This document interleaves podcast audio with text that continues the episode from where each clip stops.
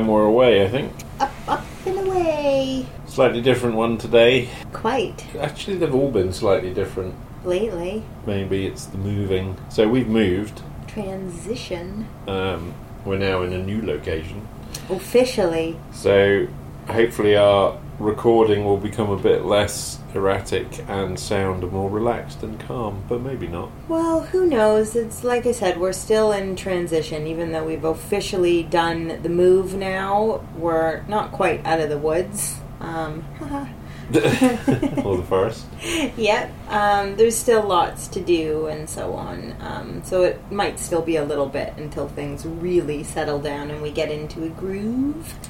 But We- we're well on our way. We do have some exciting projects coming in the new year as well, which will probably drive some content. So, definitely some trail building and riding with a few different groups of people, and possibly some bike news, but that needs to wait for a few weeks, I think. Another cliffhanger. Yeah. Jamie's dangling the carrots. But we have some exciting stuff coming up, which isn't just about us riding new places and mushrooms. There's some interesting things coming along. So Yeah, not just all revolving around us. we were thinking that today. I mean, originally it would have been a good thought to say, if you're the new forager, what Christmas gifts could you get? But as we're a week to go before Christmas, maybe cutting it a bit fine on the old. What do you buy a mushroom hunter for Christmas? Well, we did have an excellent solution to that, which we'll maybe share another time. Yeah. If you're new to this mushroom hunting lark, what would you like Father Christmas to leave in your Christmas stocking to help you get on your way? What would be a good gift? Well, I was going to say it all depends on what the hunter has and doesn't have. Well, for the hunter who has everything. For the hunter who has everything, okay. That is a good question that I don't know the answer to. I know. A secret book of new locations. That would be what I would wish for. I think you could get some mushroom art. That's always a good one. There's You a never have enough mushroom art articles. there's a shop in Montreal which we've mentioned before, but I'll put a link in the description. Um, if your mushroom hunter is constantly looking for something like morels, uh, why not get them a framed morel to put on the wall so that they can constantly look at it and go, "Damn it, I've never found one of those." And if you're a beginner, I think there's quite a few things you might require. Yes, for sure. There's always guidebooks and paraphernalia like knives or. Um, Bug spray. oh, that's a good one too, actually. Even a homemade jobber would be nice. Um, but yeah, good one on the bug spray. A bug net suit. Bug jacket, yeah. Bug okay, hat. we could go on and on here. Everything anti-bug. I did hear the other day that if you don't eat sugar, mosquitoes don't go for you. Oh, really? Mm. Well, they're never gonna not go for me then. No, and I was wondering I might experiment a bit next year, just see if that actually works or if it's a myth. Well, who's gonna eat ice cream cones with me? But maybe I won't eat them for two days before we go, and then just eat ice cream cones afterwards. I need to think about it, but um, I do not need to think about it. having been somebody that gets bitten a lot, I would I would almost do anything not to be bitten because it's quite unpleasant. It does really harsh the mellow of the experience. Yeah, and you look like some kind of uh, Buffoon? itchy person when you you know when they start to itch the day after. Anyway, we're going to get into this now. So, our thought today was to talk about how do you start looking for mushrooms. Yeah, and in a basic intro to mushrooms, if you have never hunted them before or know very, very little, I mean, kind of like myself. But I guess another way to put it would be just thinking back to how did we start? Yeah. So I think if you woke up this morning and thought, you know what I'm going to do on Christmas Eve? I'm not going to go to the supermarket and buy mushrooms. I'm going to go and find my own in the woods. And Excellent. what do I need to go and do that? How do I start? What yeah, do I what do? do I need to know? Do I just go and find the first mushroom I find and fry it Ingest up? it? Or do I Eh. be a bit more scientific about it and see how I'm going to do this? I guess that's what I was angling at. Yes, I think that is a very good way to put it. So, I was revisiting a little bit of my beginning mushroom knowledge and a few little fun facts for you that mushrooms are not plants. Um, unlike plants, they do not use sunlight to photosynthesize their food. Mushrooms are actually more like an animal. They use enzymes to break down what they consume. And I just I thought this was those were pretty cool little facts and also just how important mushrooms are and how like magical actually their role is in nature as decomposers. So basically they break down all the dead and dying stuff and turn it into soil for new growth. So if you needed a little extra push on the cool factor of mushrooms to hop to it and get out there, um, that's enough for me. And that doesn't necessarily mean they just break down plant matter either, do they? It's any living matter, actually. Well, it's obviously dead when they're breaking it down, but I think, you know, like animal carcasses, pretty much anything they will Decompose decompose, yeah. that thing, that stuff. Staggering amount of diversity and number of species. Exactly the question of it's hard to know where do you start. There is just such a huge world out there. The more that I've read and the more that I've looked at and the more that I've studied equals the more that I notice when I'm in the woods. A few things to note just on the very starting point is are some factors such as season. You know, what time of the year is it? What month of the year is it? Uh, what is the weather doing? Uh, you know, has it rained lately? Has it been dry for a number of days? Uh, what is the temperature? Then you also want to, this is actually a pretty big category, is the environment or the habitat. Where is the mushroom growing? This is an area where I want to do a lot more learning is identifying my my trees. So, you know, you're definitely going to want to look at what types of trees are nearby, what type of terrain are you venturing into, what other plants are are in the vicinity. And then precisely where is the mushroom growing from? Is it growing from the soil? Is it growing from the base of a tree? Or is it decro- growing off of a decomposing log? Um, so there's basically three different categories or types here. You've got a saprobe mushroom, and that one gets nutrients from dead and decaying matter.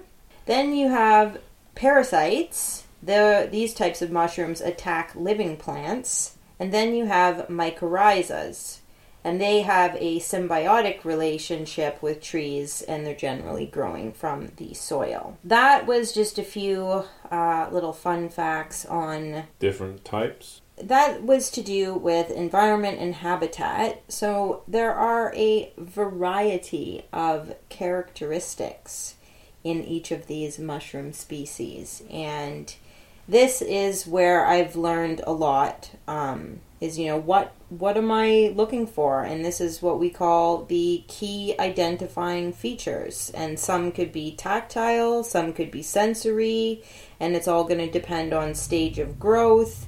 So I wanted to talk a little bit about, you know, how how do you look at a mushroom? Let's break that down. So I've kind of thought of it as like the anatomy basically, the parts of a mushroom. What are we talking about here?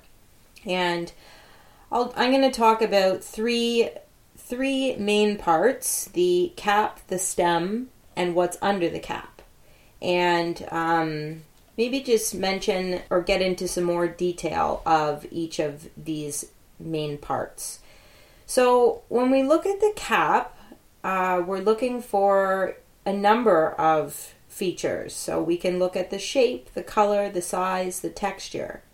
So, within the shape of the cap, you could look for features such as is it spherical? Is it bell shaped? Is it conical or knobbed? Cylindrical? rounded, convex? Is it flat, depressed, or funnel and vase or vase like? Another category within the cap would be its texture, and probably the best way to uh, you can always touch it. You might want to touch it to feel for some of these things. Yeah. Don't then touch your eyeballs and your mouth directly after. Um, we're quite, we've mentioned a number of times how mindful of that we are based on past experiences. so, within tech, like different ways to describe the texture of a cap, could be looking for is it does it look patchy or is it shaggy or scaly? Is it just full on smooth or is it dry or velvety or slimy.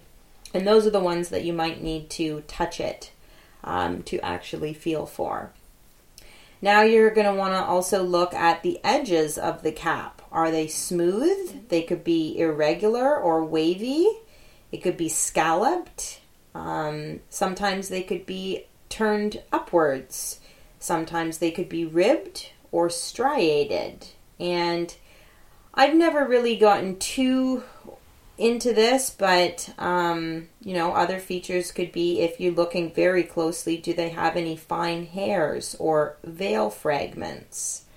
Um, also, then you want to look at well, what color is the cap? And is it a uniform color? It could be mottled or streaky. It could have faint uh, stripes, bands, or rings. It could be fading. And another thing about the color is that um, they can often change after they are picked or cut or bruised. We've come across a number of mushrooms that uh, will like wildly change color after being cut or or do something like you know the lobsters when they suddenly go all white because they kick out so many spores after you've picked them especially if you put them together in a bag or a box you know. Yeah for sure. I was also thinking of the saffron milk caps. Yeah. how quite kind of bluish greenish brown they go how unappetizing they look actually. Yeah, it's true. They go from a lovely shade of orange to a not so nice shade after they've been cut and bruised and banged around in our in our riding bag, which we'll also touch on in a bit. Um, and then any other additional notes, uh, such as smell or odor. You know, were they growing in a cluster or singularly? Um, I think we sometimes, or you sometimes, will look at the time of year and either look back on what we found previously or just look at what is being found in the region of Ontario we're in, based on something like Seek, for example, and see what we should at least be keeping an eye out for, which I find helpful because if I'm already riding if I know I'm looking for lobsters or oysters or something specific, well, one is oysters can be in trees, so I look up more. But I think generally we go out with a clue of what we're looking for, so we're not just starting from scratch, right? It helps me anyway get my eye in. Like Enoki's will be the thing in sort of January, February. I'll know in the back of my mind that's what I'm looking for. to put some of these features into practice, you know, are you looking for bright orange or are you looking for a cluster? Or as Jamie just said, are you looking up or are you looking down? It's really been a lot of information to take in and then sort of like a process of elimination Yeah, in a way. Yeah, because there's the thing about what you can eat, one thing. There's the thing about what you can't eat, which will be unpleasant or kill you. So that's fairly serious. But then you roll into you might actually be able to eat something, but you might not like it. Like we're not a massive fan of puffballs, for example. Um, but you see them, and it's almost for me. I see them, and I'm like, oh, maybe this time it'll be different. I should pick it. But the point I'm making is, even some of the edible ones, we might be like, nah, don't not. So, for example, slippery jacks is one that we've collected before. They taste okay enough, but they're a lot of work to peel the lime off and prepare them and get all the bugs off of them. And and if that's all there is, then we would go for that. But if we were out looking and we see slippery jacks, and then we also happen to see a big cluster of oysters, we would definitely go for the oysters because we know we like them. They last a long time in the fridge. They're relatively easy to prepare. So, just my opinion, but that kind of is what I think. I think ab- I agree absolutely, but I'll also thicken the plot and throw this out there too that as we continue to learn that some things might be worth revisiting again, Yeah. such as the example of the slippery jacks. well, um, when we first were collecting them and giving them a go, i.e., consuming them, I didn't know that they are great to for dehydrating and potentially even you know taste better after rehydrating after being dehydrated. So the point that I'm trying to make is it's a lot of information all at once and it's been a slow slow go to learn and we keep learning more and more. So some things also might be worth revisiting and circling back to and trying a different way. Yeah, I would agree. Um, because I'm sure that we know more now than we knew at the time, and we don't know everything. Far from it, is what I'm getting at. Just trying to a little bit share my experience of this this journey that we've been on. Yeah, and I think what we have done is learnt to.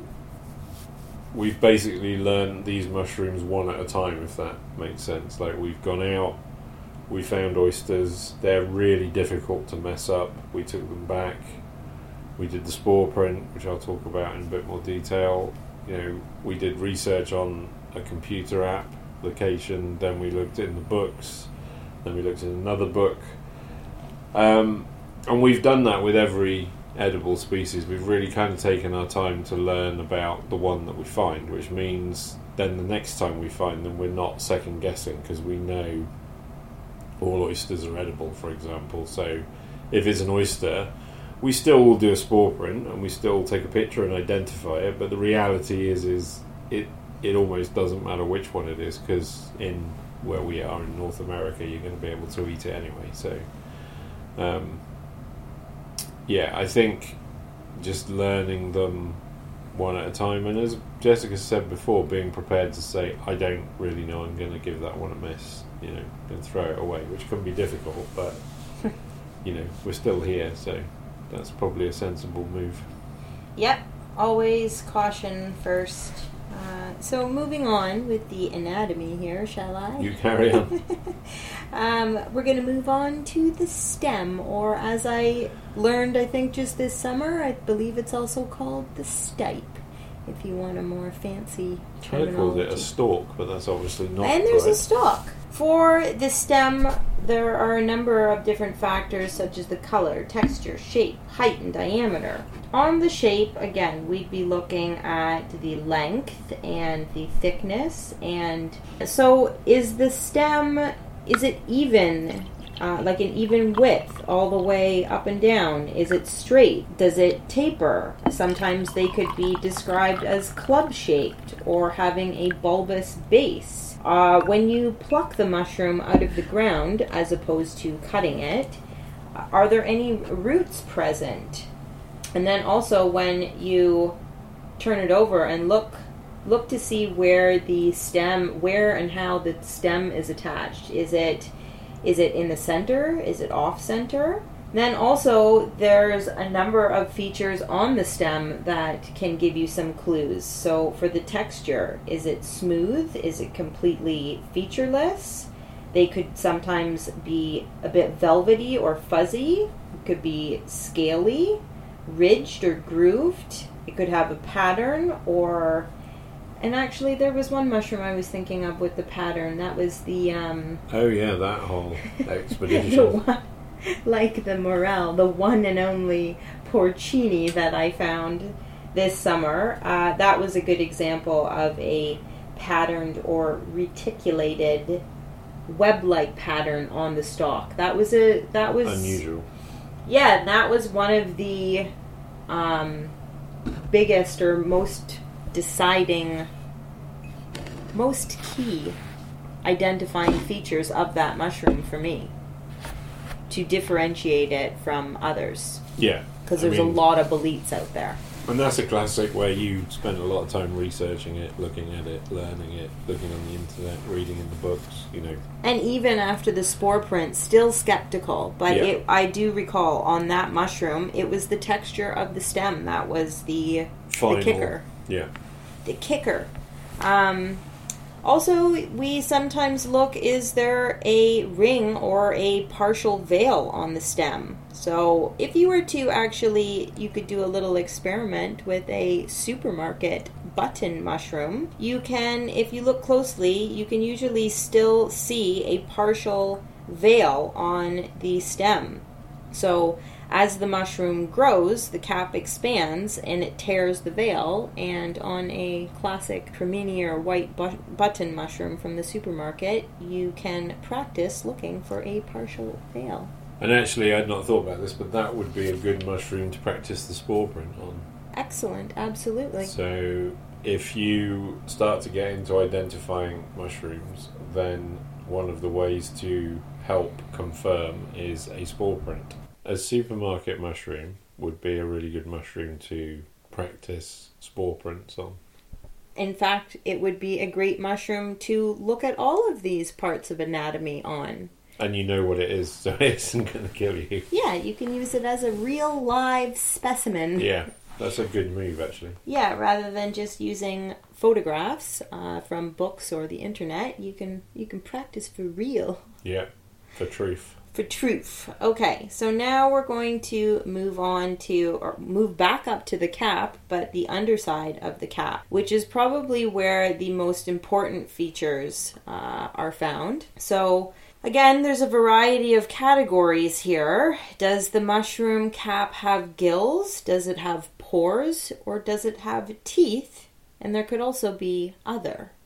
Um, but the most common that you're going to come across, I would say, would be gills, pores, and or teeth. Um, and actually, I was reading that the gills, we're going to talk about gills first, and they grow like the spokes on a wheel, and it made me think of a bicycle and just how well those two things go together. So you can't get away from it. I know, you just can't, and I think we're going to touch back on that um, as well. Yeah.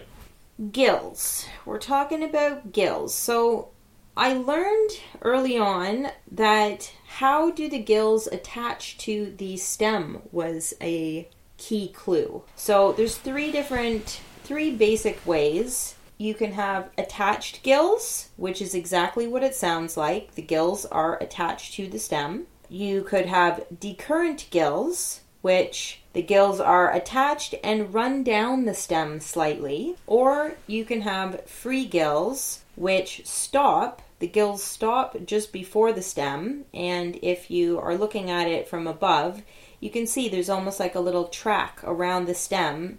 And if it's difficult to see in some like very bell shaped mushrooms, like say a shaggy mane, if you were to slice the mushroom vertically in half, then you could really see if the gills are free or not. So, other terminology uh, and factors in the the land of gills, mu- gilled mushrooms, are the spacing of these gills.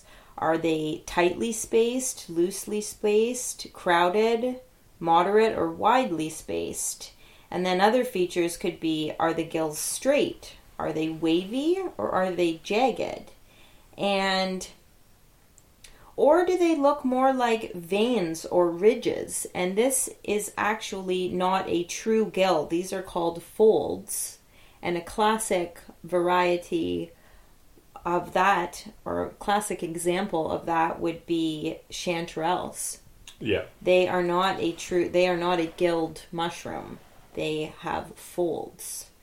So, uh, I'm going to move on to pores, and a great example of species in the family of pores are boletes.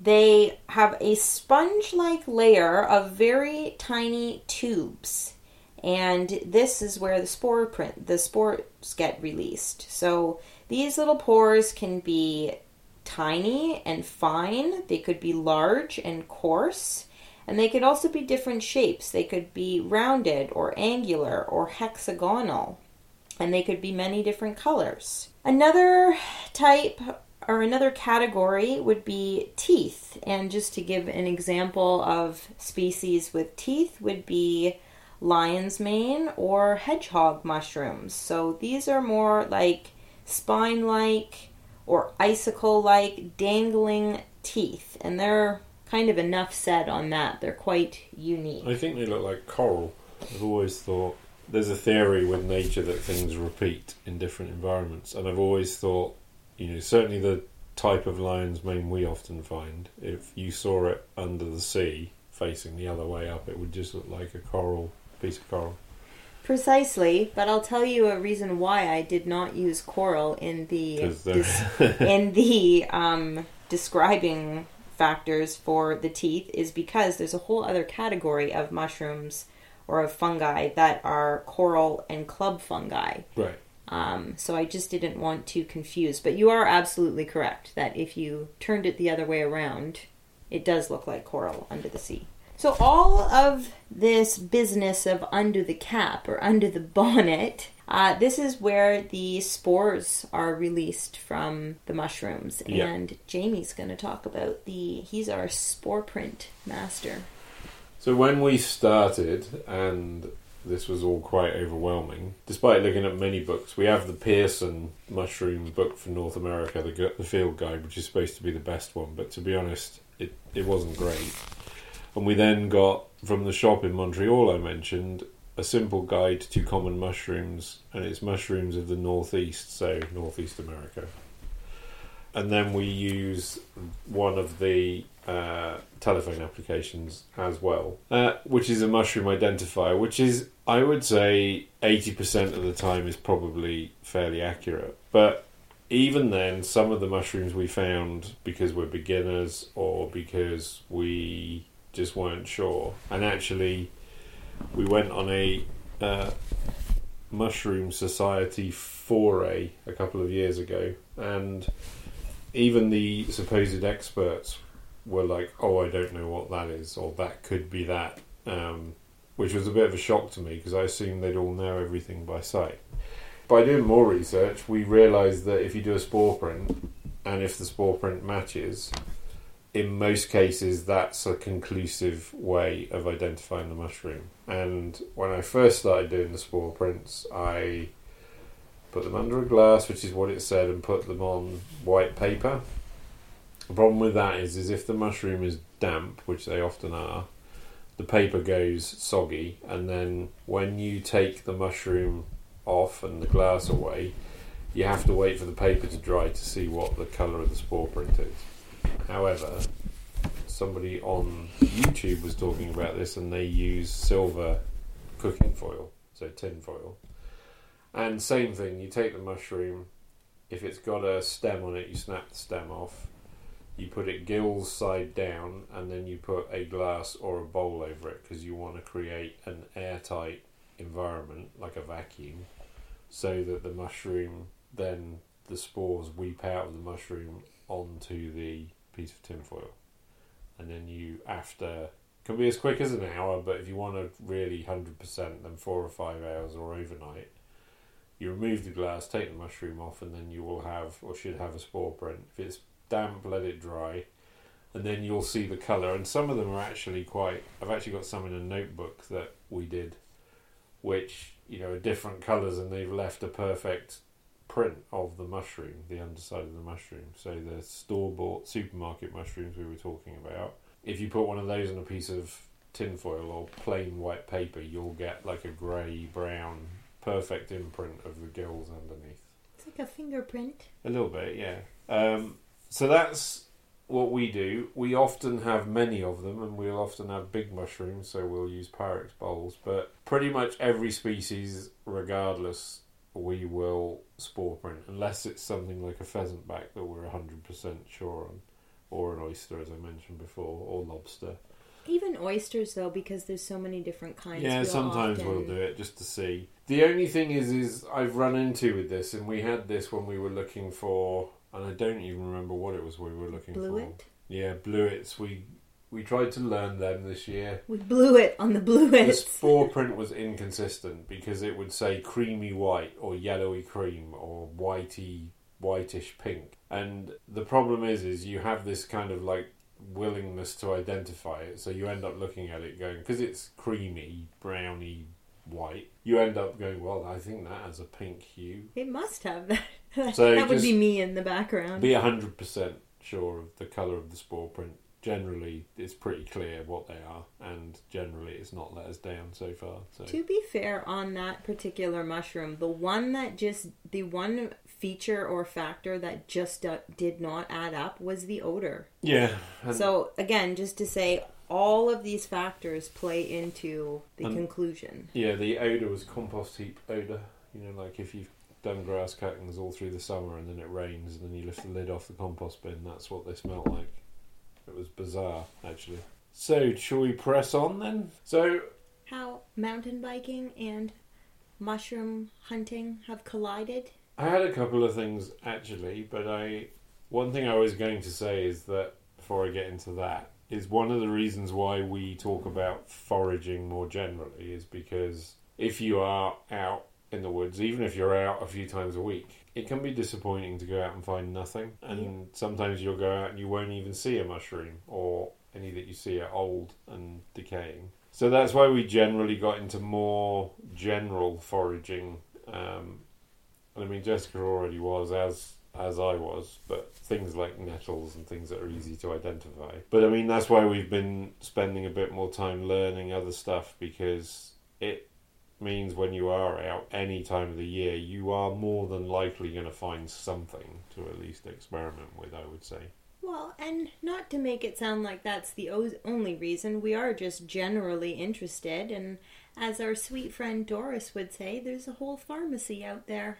That's true. So, And not then, just because there's in the shoulder seasons of mushrooms or when we're unlucky. Um, I think, you know, there's just so much that can be learned about and found and eaten uh, and help with our health out there. Yeah, absolutely. So, and that kind of leads me into the mountain biking thing. So, if we were, I mean, I speak for me probably more, but if the journey on this was, you know, I was into collecting mushrooms and looking for wild edibles, and I used mountain biking as a way to go and look for those things. That would be one thing, and my riding would be sedate and calm and quiet and not looking for anything interesting apart from what we saw.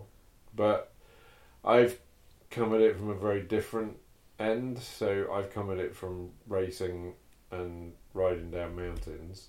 But I've always been interested in the environment that I've ridden in. So it's kind of been a natural progression to, as I said, collect nettles for tea and heather flowers for tea, and normally at the end of the day or if there's a long stop.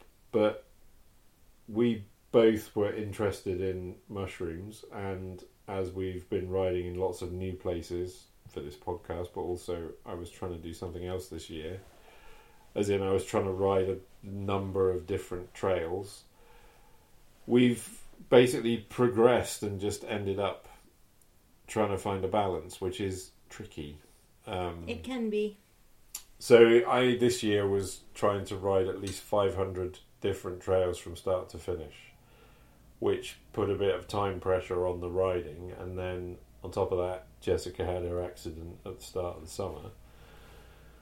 So it's basically meant that the riding has been a bit more sedate and if you are going out for a ride for fitness and to progress your riding, to then keep stopping every five minutes looking for mushrooms can be quite frustrating. And personally, I need a bit of time to get into riding, especially if it's technical. So if it's rocky or rooty and wet and slippery, I can't. I don't do well if I keep stopping because I end up losing focus. So we've kind of got a half balance going. I think we.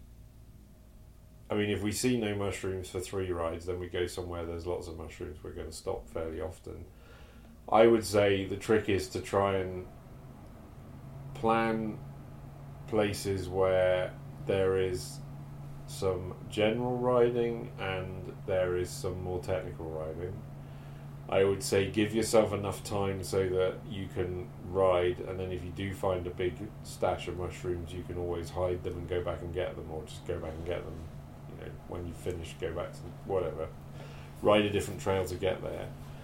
I personally, if I'm riding on my own, only look for mushrooms when I'm riding uphill or if it's flat green trails. If it's anything technical, I've stopped looking because I it ruins my ride. I either crash, end up going really slowly, and they end up not doing anything well. And the last few times I've ridden, the looking for mushrooms on the way uphill actually works pretty well. I'm getting pretty good at because there's nothing to do riding uphill apart from feel sorry for yourself. So you may as well use the time Breathe heavily. to look for mushrooms. Yeah, and then the other thing I would say is if it's somewhere where it's not a big day out, so if it's somewhere where you're just riding laps of different trails, then it really isn't that difficult to you know ride, keep an eye out, go back and pick them, and you know at the end of your ride, or like I said, hide them, mark a pin. It it's definitely a compromise, but I would say the compromise for me is if I didn't ride, I wouldn't go to these places and wouldn't find the things in the first place. And the riding for me is something I kind of need to do, and yeah, it's just a bit of a compromise sometimes, I guess. It is, and also, you know, just accepting what is that some days you you go out and we always say, "Let's go see what we see," because we can't always control what we're going to see, no matter how how hard we're looking or not looking.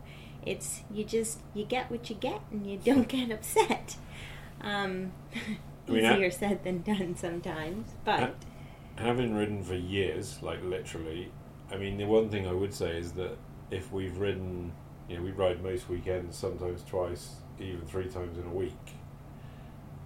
I just realised, sat here saying this, that I we don't have mechanical failures very often. Like when I was used to ride, you know, early two thousands, I would say one ride in three or four would be ruined by somebody having something like a chain snap or so, something mechanically would break. And I've just kind of realised how robust those bikes are. I mean, some of them creak and squeak a bit, or the suspension needs a bit of attention, or the dropper post doesn't work. But but it's really unusual for us to be like, we're not riding, we're going home because we've broken something.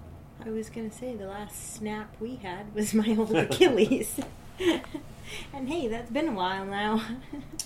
And then the other thing which we sort of touched on is going looking for mushrooms is one thing. So, you know, what you need to do that. Jessica can sort of talk about in a minute. But from a riding point of view, it's difficult again because we had somebody ask what foldable bag can you take riding. Like I, if I ride on my own in the evening, I don't take anything generally. Uh, my phone normally because I know where I'm riding and it's you know a short walk back to the car. I'd rather not wear a backpack. If it's somewhere new or it's a bit longer, I will take a backpack. But I have a back protector in my backpack, so there's not loads of rooms for mushrooms. So what I will take is a small knife and some paper bags, and I will. My preference is to, if I'm on my own, note where they are, finish my ride, go and get them, or stash them somewhere and then go and get them later. But Jessica's got a slightly different setup to me.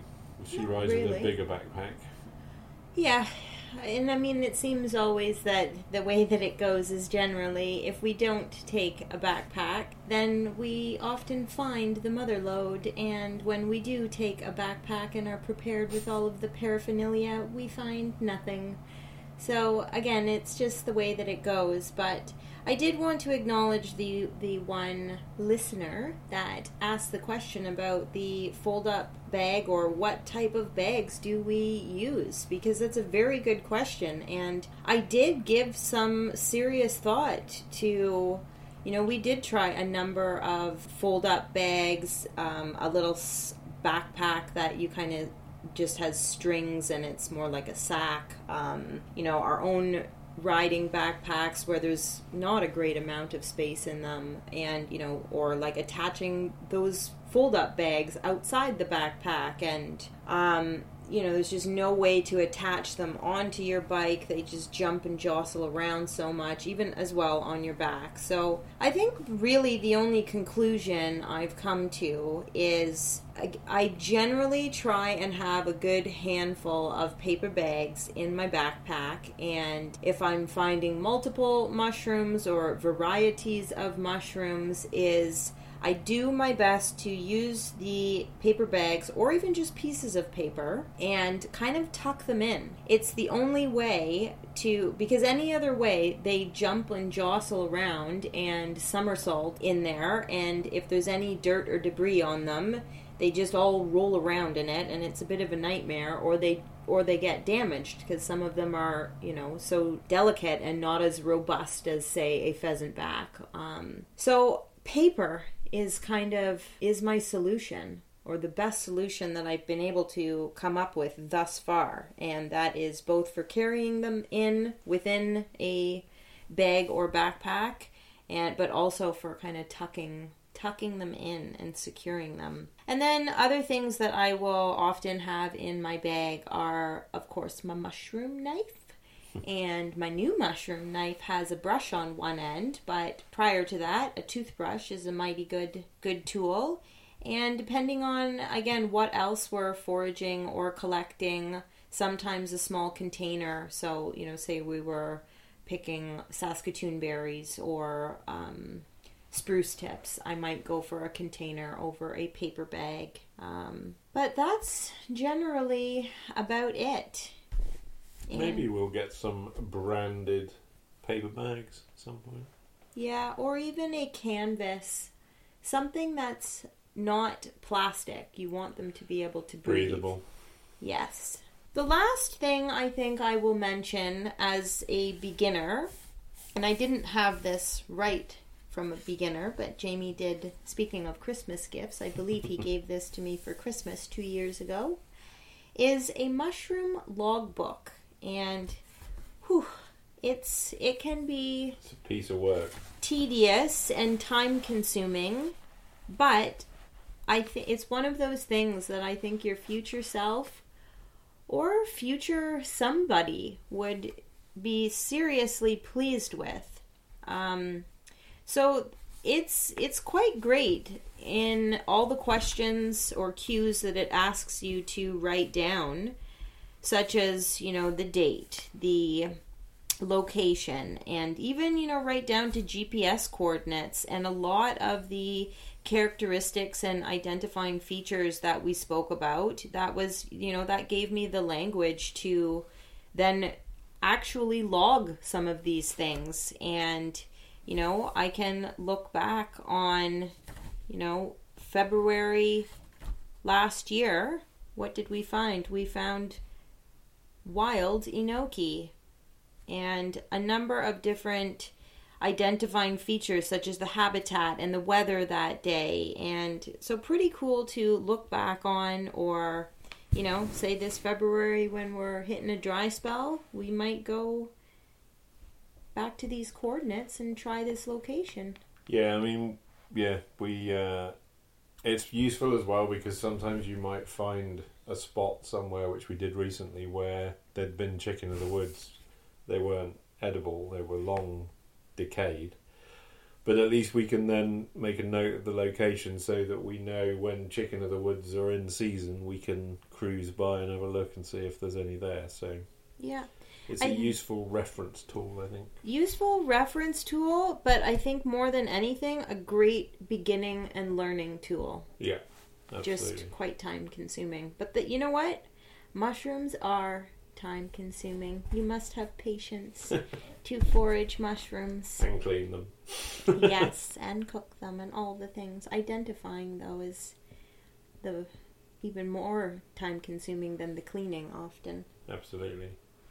Okay, well, Merry Christmas. And on that note, until next time, get lost.